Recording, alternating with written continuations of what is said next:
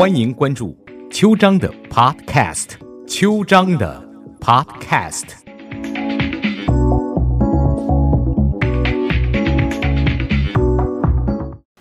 早安湾区，我是秋张律师。上个礼拜是三毛，本世纪最著名的华文作家去世二十八年的纪念日。三毛出生于一九四三年，卒于一九九一年，享寿四十八岁。三毛的一生向往爱情，执迷不悟。我跟他见到的最后一面，是跟凌云大师一起去荣总看他。他那时候开刀住院，他看到了凌云大师，很娇羞的问：“大师，我今年会不会结婚？”就像所有在恋爱中的女人一样，我们大家都非常惊讶于她的美丽、可爱，还有执迷不悟。凌云就回答：“会啊，你今年一定会结婚。”三毛就笑着说：“你不准啊！你去年也说我会结婚，结果也没结婚啊。”凌云就反问：“你的意思是我不准啦？”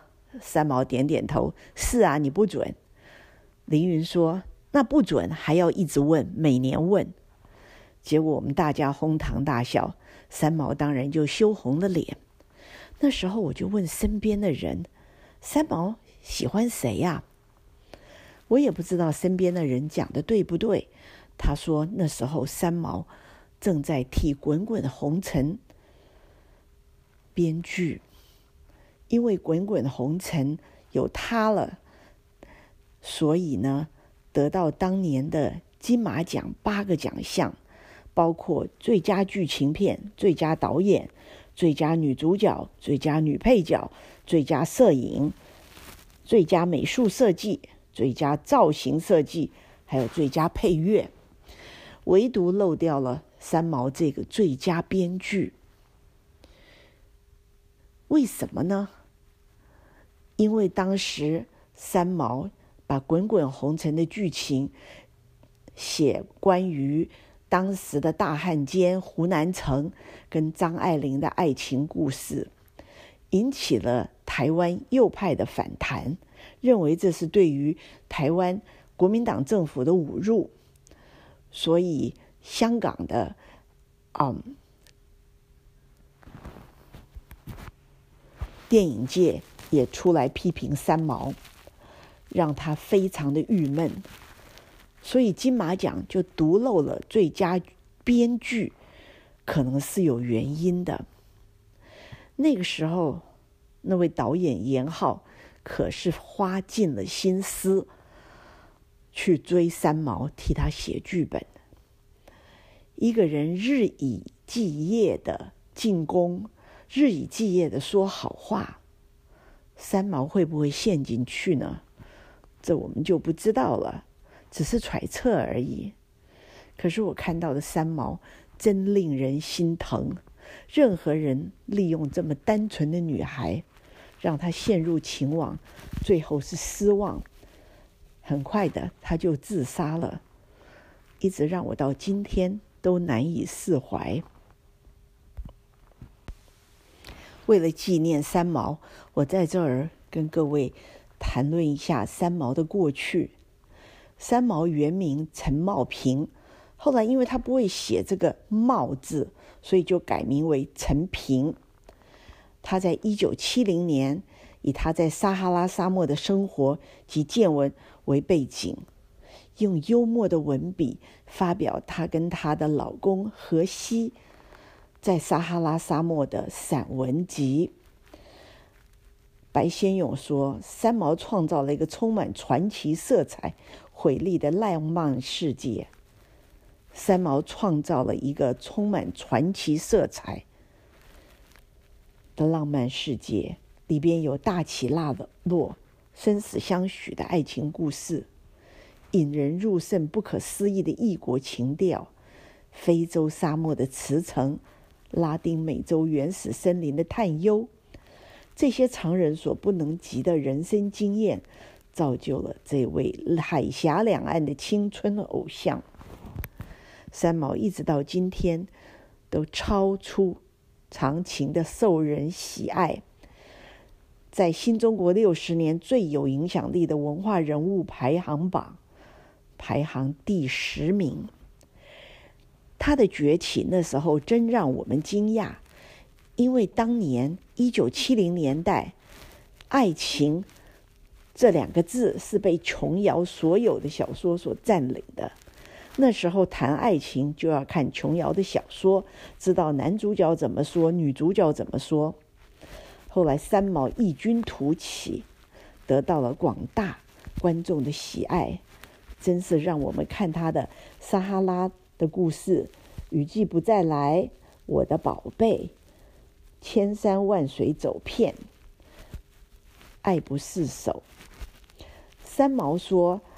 他在撒哈拉时期是用笔名，因为他自己只值三毛钱。后来才发现和张乐平所著的《三毛流浪记》主人公同名，他非常的惊喜，曾经和张乐平合影，传为佳话。三毛小时候最痛苦的记忆力，就是在一九五五年。他那时候初二，数学老师每次小考都是用课本后面的习题。为了不要留级，三毛把题目背下来，小考一连考了六个一百分。数学老师开始怀疑他作弊。他对老师说：“作弊对我来说是不可能的，就算你是老师，也不能这样侮辱我。”于是数学老师出了题目，叫三毛作答，他就得到零分。老师当着全班同学的面，用毛笔在他的眼睛周围画了两个代表零蛋的大圈，羞辱陈平。陈平第二天在教室昏倒，心里开始出现了严重的障碍。后来经常逃学，到公墓看小说，最后终于休学。后来他虽然复学了，还是经常逃到图书馆看书。后来正式退学。刚休学的时候呢，他被父母转进台北美国学校，送去学画。他非常喜欢看画，但是因为这个小学老师的打击，让他得到忧郁症。据说他当时曾经割腕自杀，割腕自杀。也曾看过心理医生，但一周一次的心理治疗治疗并没有帮助。三毛经过这个打击，患上了忧郁症，一直处于自我封闭的状态。据说他当时曾经割腕自杀，也曾看过心理医生，但是并没有帮助。后来呢，新潮派画家顾福生认为。三毛有绘画的天赋，就给了三毛几个本纪，《现代文学杂志》《现代文学杂志》给了三毛极大的安慰，他开始开朗起来。他随着顾福生学画，但是后来顾福生因为要出国，就介绍了彭万熙教授。顾福生虽然不是教育家。却把当时的左拉、卡缪、波特莱尔、陈应真等作家的作品介绍给三毛，开启他对当时台湾文坛的认识。顾福生并将三毛的文章转交给他的好友《现代文学杂志》的主编白先勇，从此打开了三毛自我封闭的心态，改变了他的一生。一九六二年，署名陈平的文章获经过顾福生推荐，在《现代文学》第十五期发表，给了他很大的鼓励。白先勇后来回忆，或是一则人鬼恋的故事，非常的奇特。处处透露着不平常的感性。小说里提到珍妮的画像，是一部好莱坞式十分浪漫传奇的人鬼恋，给了三毛灵感。自此之后，三毛就开始在报章杂志投稿。一九六三年，在《皇冠》杂志正式登陆。除了这个初中时候痛苦的经验之外，三毛一生影响他最深的，就是他的爱情生活。他执迷不悟，至死方休，令人感叹。好吧，我们等一下回来再跟各位谈谈三毛的恋爱。那是一个十分精彩的故事，也是最后让他送命的经验。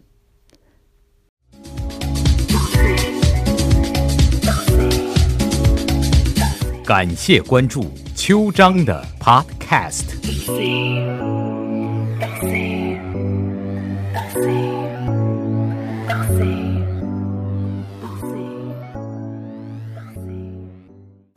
早安，湾区，我是秋章律师。我们再回来，让我怀念一下三毛。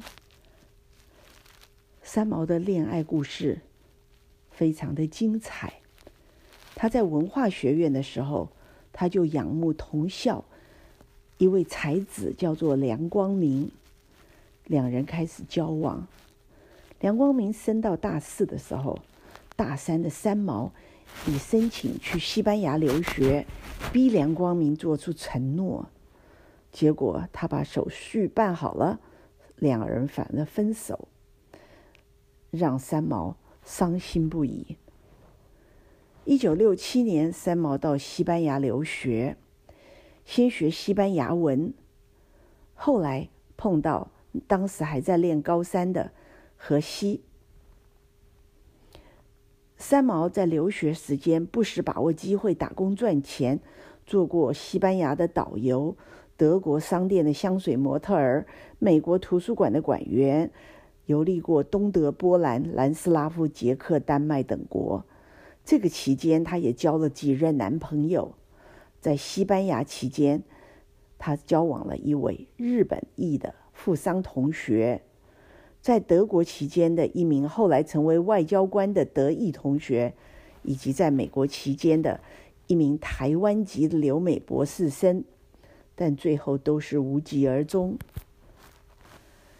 七零年代，陈平、三毛在明星咖啡厅结识一位画家邓国川，非常喜欢对方的作品，而答应了画家的求婚，遭到家人的坚决反对。三毛不顾众人的反对，坚决要跟对方结婚。可是，在举行婚礼之前，却发现对方是有妇之夫。三毛没有寂寞很久，他在网球场上认识了一位年龄较大的德国老师。后来，他跟三毛求婚，三毛也答应了。有一天，他们一起去定做结婚的名片。可惜当天晚上，这位德国老师却心脏病突发猝死。之后，三毛伤心欲绝，服安眠药自杀。但那一次被救回来了。三毛后来回忆这件事的时候，跟大家说：“那盒名片直到今天我还没有去拿。”三毛受到了这么多的感情还婚姻上的打击，再度远走西班牙，与六年前遇到的荷西重逢。原来是高中生的荷西，这时候已经大学毕业了。服完了兵役，也有了潜水师的执照。本来荷西是希望跟一群朋友去希腊地中海潜水旅游，邀请三毛担任他们的厨师。但三毛跟他讲，他比较喜欢撒哈拉沙漠，说服了荷西，没有去乘帆船，却在西属的撒哈拉磷矿厂找到了工作。一九七四年，他们两个人结婚了。开始在西属撒哈拉的婚姻生活。荷西上班以后，三毛关在家里，天气炎热，与邻居们无话可谈，非常寂寞。他那时候就答应了《联合报》副刊主编平新桃的邀请，以三毛的笔名，用幽默流畅的文笔，以西属西哈拉撒哈拉沙漠的生活及见闻，以西属撒哈拉沙漠的生活及见闻为题材写作。一九七四年，他一篇名为《中国饭店》的作品刊出。这一篇呢，他是用撒哈拉沙漠作为背景，描写自己异国婚姻，和当时副刊上其他的作品完全不同，吸引了大批读者。遭过这么多感情上的打击，三毛的作品已经超越了以往自恋的纯文学的风格。虽然只是描写生活的散文，却乐观开朗又有趣。以后。他充满异国风情的作品源源不断的在《联合报》副刊刊出，后来集结出版成为《撒哈拉的故事》《稻草人的手记》《哭泣的骆驼》，大受全世界华人的欢迎，历久不衰。一九七五年，摩洛哥组织绿色进军，三十五万名志愿者开进西属撒哈拉。三毛跟荷西就离开了，到西班牙属地加纳利群岛。一九七九年的时候，中秋节，荷西在三毛的父母去拜访他们的时候，在海中潜水，意外意外的丧生。三毛历经这个感情的打击，亲自用手去挖荷西的坟墓。他的姐姐说。如果不是父母在，他一定跟荷西走了。三毛在父母的扶持下飞返台湾，稍后又回到加纳利群岛，一生没有走出这个伤痛。三毛在最后的时候深信阴阳学，我也是因为他的对阴阳学的喜好。跟凌云大师结缘，才认识三毛的。一九八四年，皇冠杂志社举办了一次阴间之旅的活动，由当时很有名游地府的老师叫做吕金虎师法，带领三毛进地府一游。我也去过那里，吕金虎用不停的鼓声，还有各种方法。来让大家催眠，接受他的导览。我可能是太过理性了，一直没有办法进入那个境界。可是三毛进去了。次年，他一度丧失记忆力，神经错乱。三毛经常借着碟仙与死去的荷西沟通，大得安慰。有一次，三毛起了疑心，用耶稣之名命令对方说出真实的身份。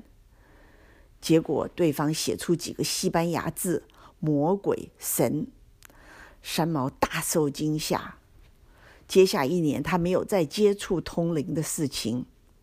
他每次收到稿费后，都会分成六份，捐给不同的慈善团体。三毛后来知道干爹徐瑜过世。难忍悲痛，再度的用自动书写和死去的徐瑜亡魂沟通。徐瑜告诉他：“我很好，生活在一个光明平安的世界里，不用担心。你帮我写信给我的家人吧。”三毛借着自动书写写下了徐瑜的家书。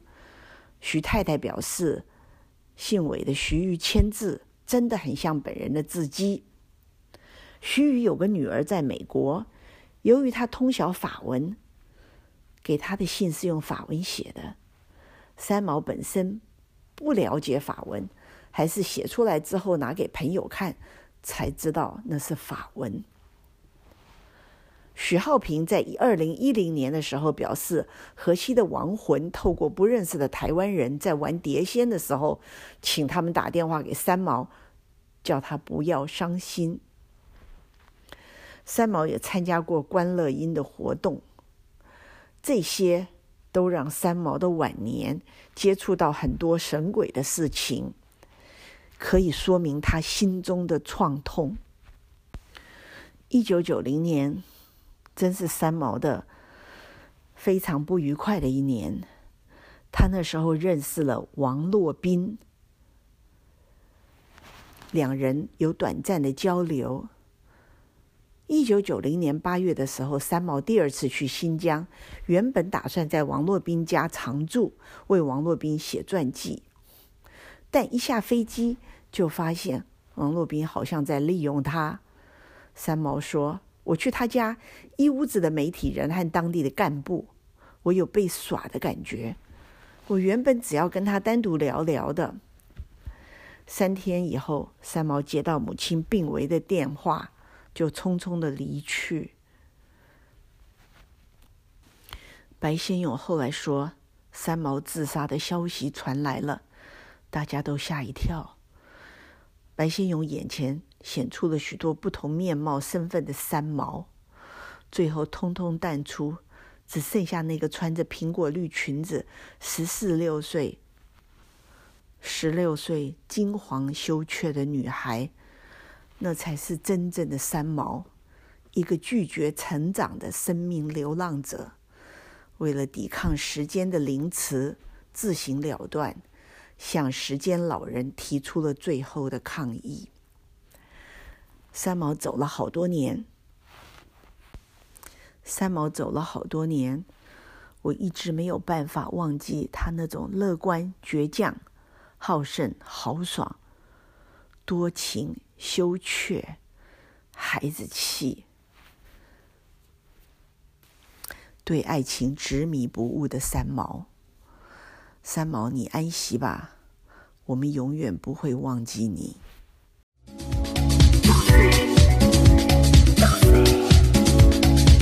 感谢关注秋章的 Podcast。